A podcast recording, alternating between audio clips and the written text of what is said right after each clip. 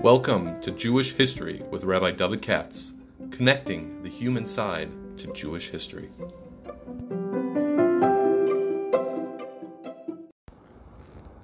For sponsorship opportunities or to support this podcast, please visit our donate page at www.support.rabbidavidkatz.com. Hi, it's uh, Wednesday evening, and I finished the podcast for the week, but I want to say something about the current situation in Israel that is interesting. Since today is, I just see at the calendar, it's February 7th. That means it's four months now.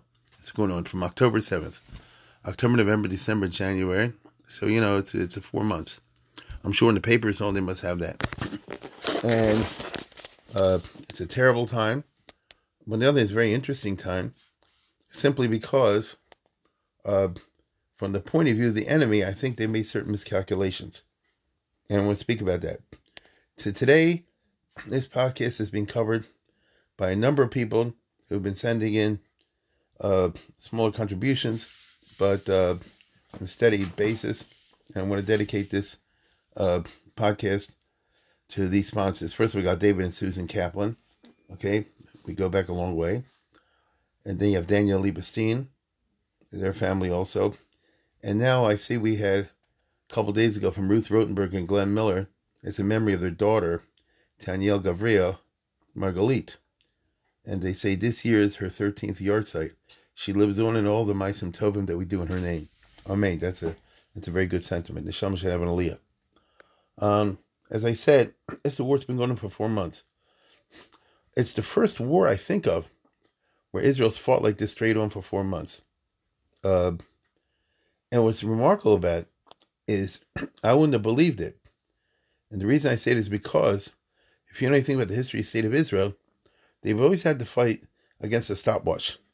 If you go back to 1948, when Israel became a state, so in November 29th, 1947, the UN passed a partition resolution, and the next day, the Arabs, the Palestinians, they call them nowadays, started fighting. They attacked Rehov Yafo and this place and that place and the whole country was in, in, in, up in arms. And um, the Jews were fighting usually with one hand tied behind the back because the British were still in charge. They hadn't pulled out yet. I'm talking about between beginning of December 47 and May 14th, uh, 1948, or to be more exact, let's say April 14th, 1948. I'm saying that for a reason. Uh, for all those months, the formally speaking, you, you know, gun control. You're not allowed to have guns. Uh, the Jews aren't. And the Arabs had guns. Uh, they weren't supposed to, but they smuggled them. It's easy to smuggle over the borders from Syria, from Lebanon, from Jordan, and so forth. Uh, and the Jews had a heck of a time on their hand. They were losing right and left. And it was only at the end of that period, when the British were like three quarters of the way out, that they took a chance and pulled out some heavy weapons I mean, uh, you know, machine guns, rifles, or whatever, and they went on the offensive. And then they took over a lot of the areas that these Palestinians were holding, where they were attacking them. Like if you went on the way to Jerusalem, they would shoot at you. I mean, you know all this. And a lot of kibbutzim and moshavot were under attack, things like that. Now, when Israel became a state, all of a sudden it's a state, and you have to worry about the United Nations.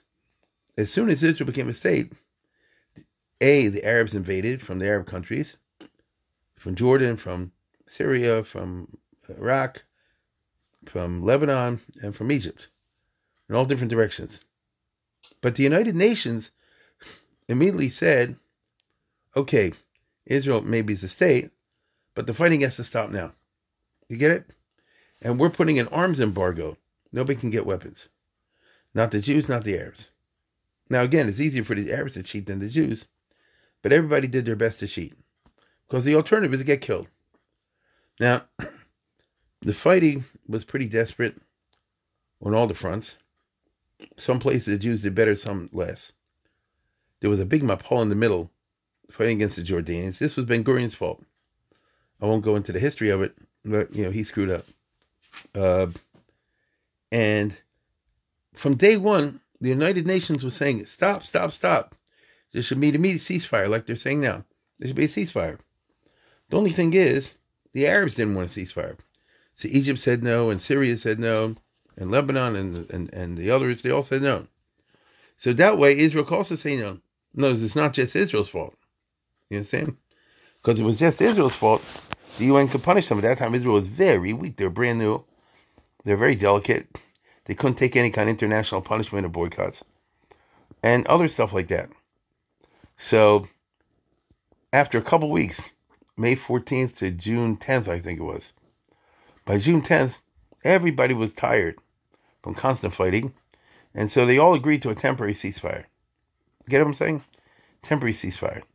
Meaning, like they're saying now, that in Gaza they should have a temporary ceasefire. The only thing is, once you, so on June 10th, they had a temporary ceasefire for a month. Once you have a temporary ceasefire, the pressure builds up, make it a permanent ceasefire. You know what I'm saying? Permanent ceasefire. And if the Arabs would have said right then and there, we're accepting a permanent ceasefire, Israel would have a lot less land than it does today. But the Arabs all said, no, when the truce is up on July 10th, it came June 10th, on July 10th, we're starting up again.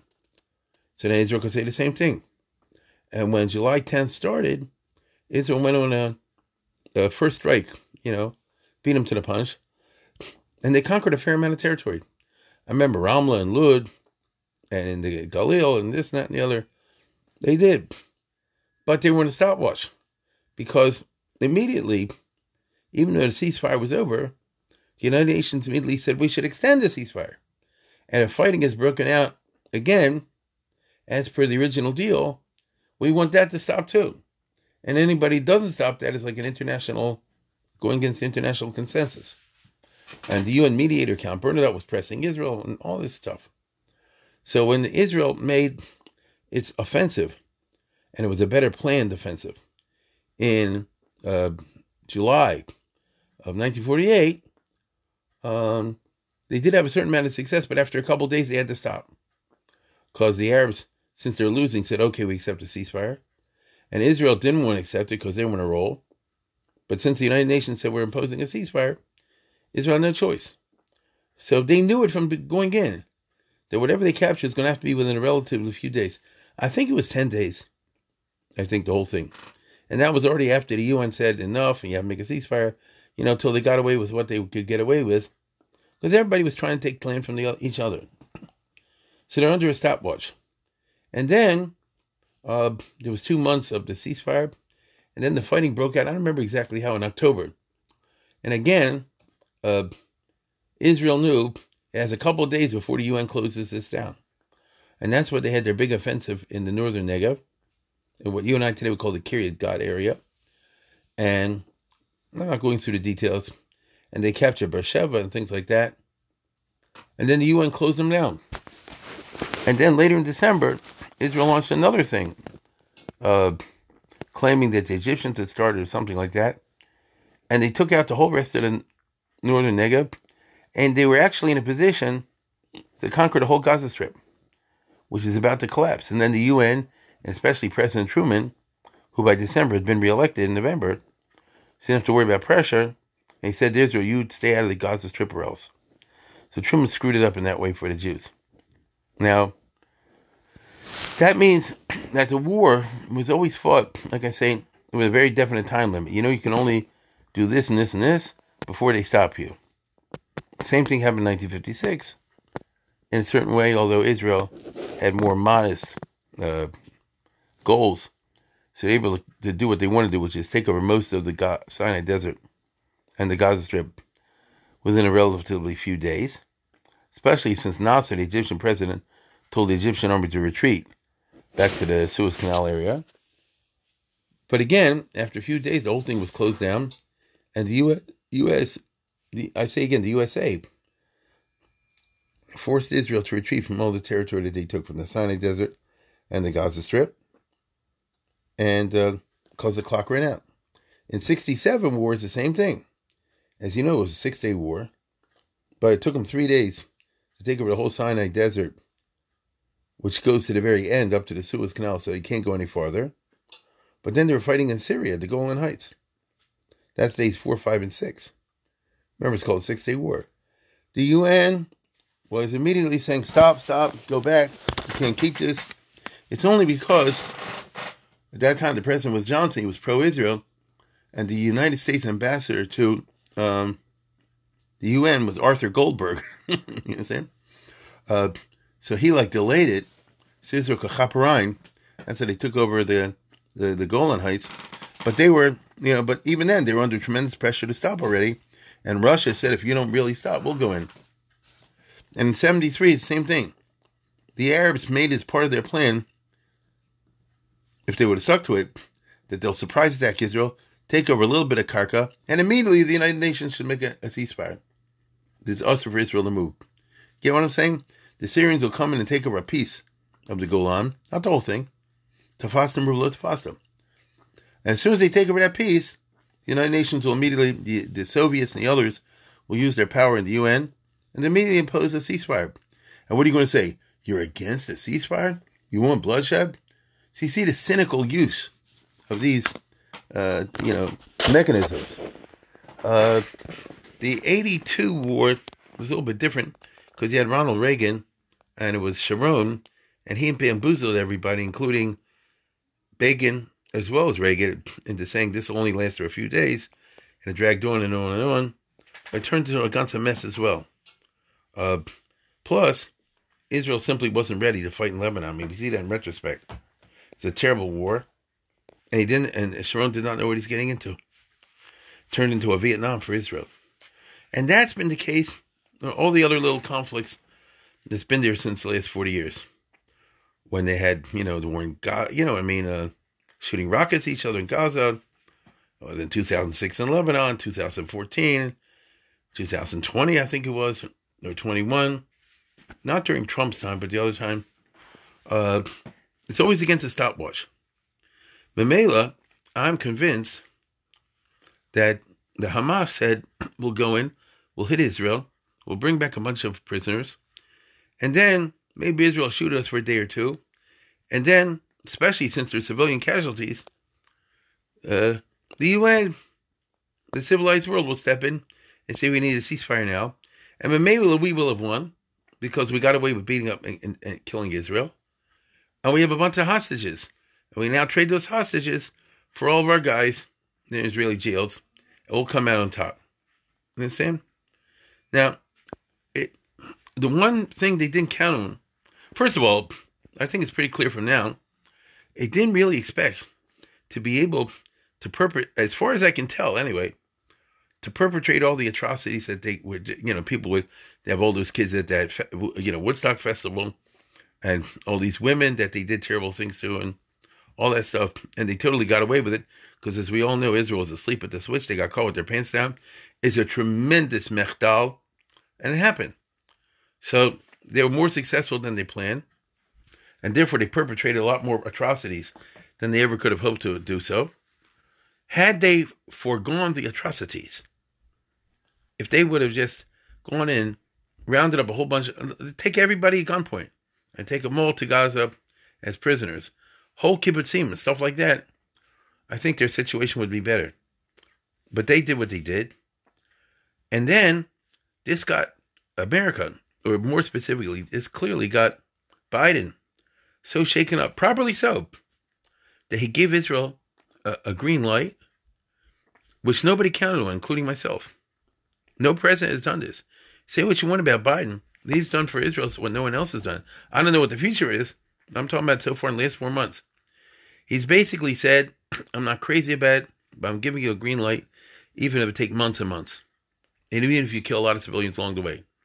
Because I, I understand where you're holding, and that as long as the Hamas survives, it's an impossible situation. So somehow or other they have to be destroyed. Hanami, he figures after Hamas is destroyed, they'll put in the PLO. Bibi obviously doesn't think that way. That's a separate item. But the U.S., or more exactly, Biden, has stood up to tremendous pressure. First of all, from around the world, and second of all, from all over America. You know, all the pro Arabs, all the pro Palestinians, all the left wingers, and this, that, and the other have been shepherding him Yom Belila. And I gotta tell you, it's impressive. He does not care. And his press spokesman calls it like it is. you see these things like I do, you know, in Yeshiva World, wherever it is. They had the press secretary and they said, Isn't Israel doing atrocities? He said, Actually, the Hamas is doing the atrocities. You know mean? Call a spade a spade. And the public isn't used to this. And clearly, Biden was shaken up by the extreme nature of the atrocities. So it's like a Hitler thing. And you see that the Hamas holds its mutar, it's a mitzvah, to torture and kill and do all kind of other things. Men, women, children. That's who they are. That's that's their shita. And so to get rid of them is like getting rid of a bad disease. It takes a while. And Israel said from beginning, it's not going to happen overnight. Uh, I can't believe that the Arabs, especially Hamas, figured that the world would let Israel get away with it to fight a, a, steady war for four months now. I mean, a combat combat like World War II. And more or less, a Stalingrad, which you go house to house. now, fortunately, Israel's done this in an, as if if I can tell this, I'm not there. Best as I can tell, that's all I ever have in my podcast, my opinion. Uh, Israel done this from the military point of view in the correct way, because they realize, and the Arabs also calculated, that if they do go into uh, Gaza, it'll turn into a Stalingrad with heavy casualties for Israel and the Israeli public won't be able to stand for it, Israel have to retreat. And so, number one, they'll have a victory that they got away with attacking and raping Israel. And number two, they defeated Israel's attempt to do something about it.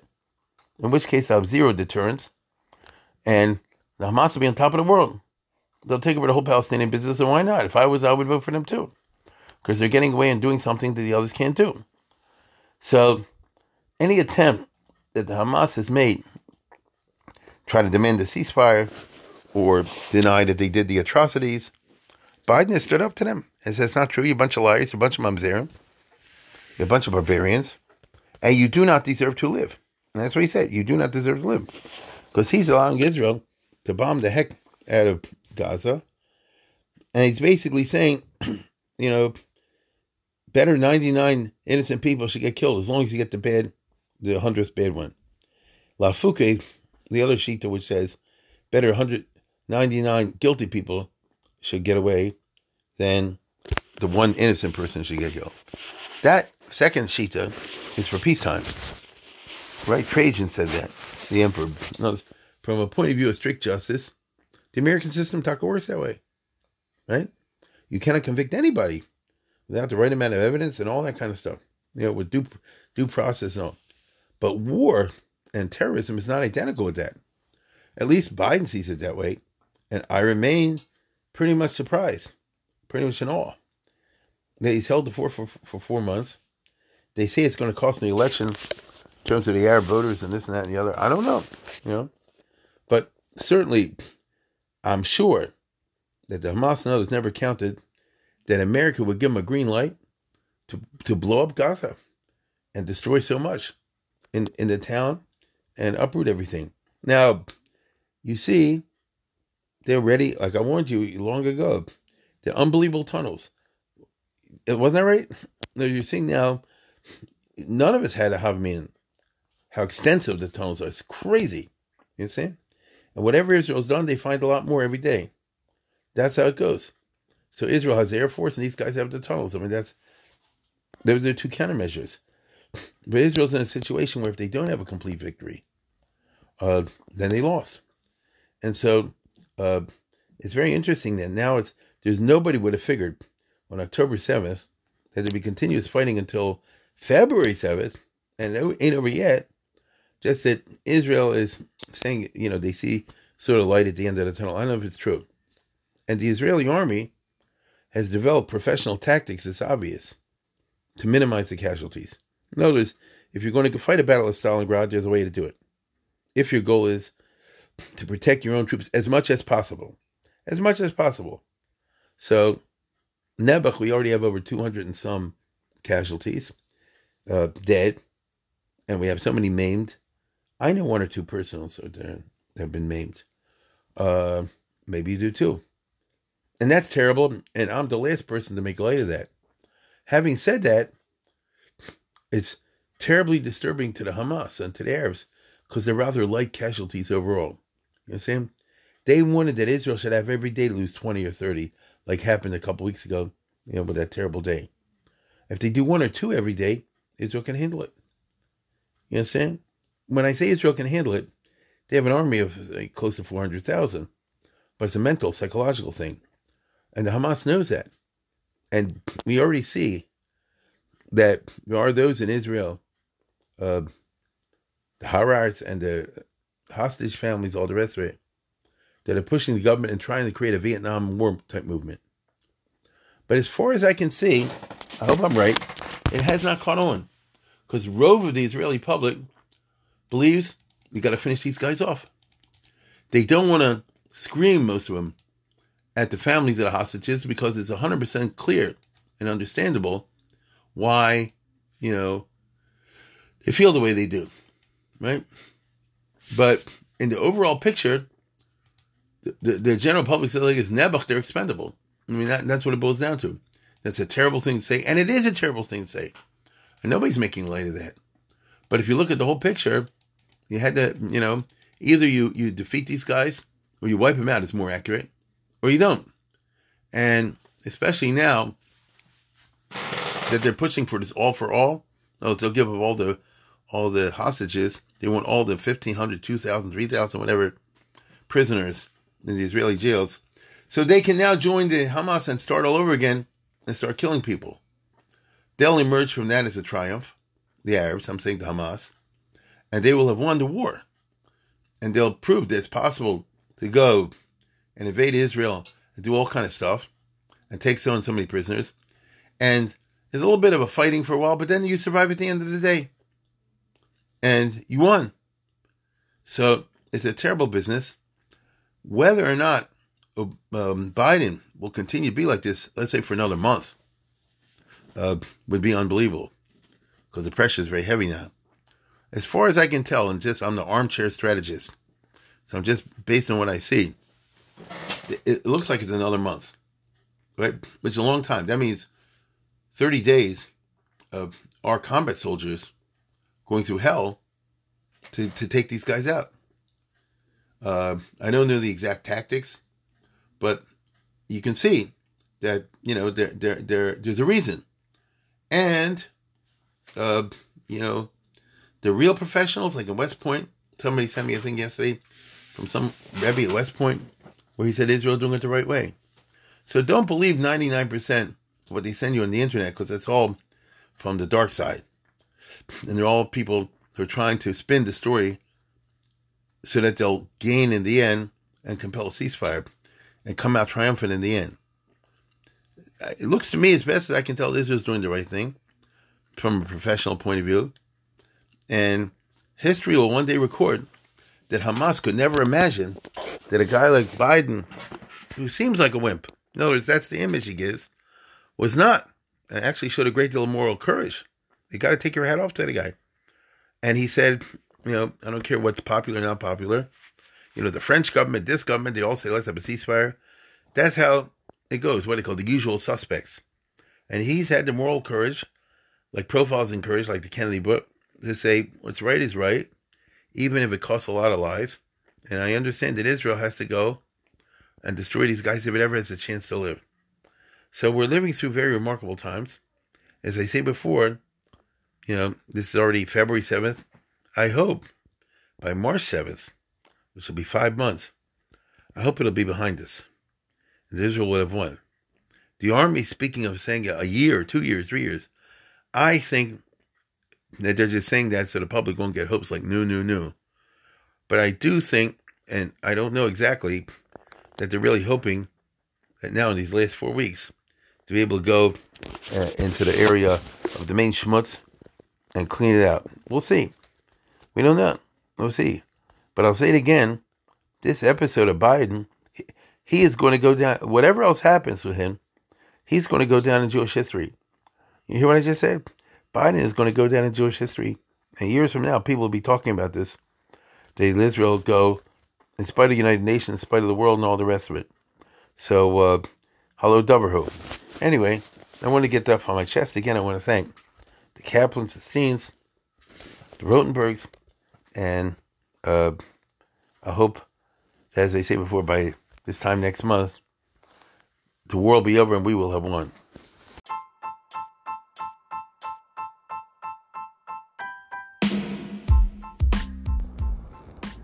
For sponsorship opportunities or to support this podcast, please visit our donate page at www.support.rabbidavidkatz.com.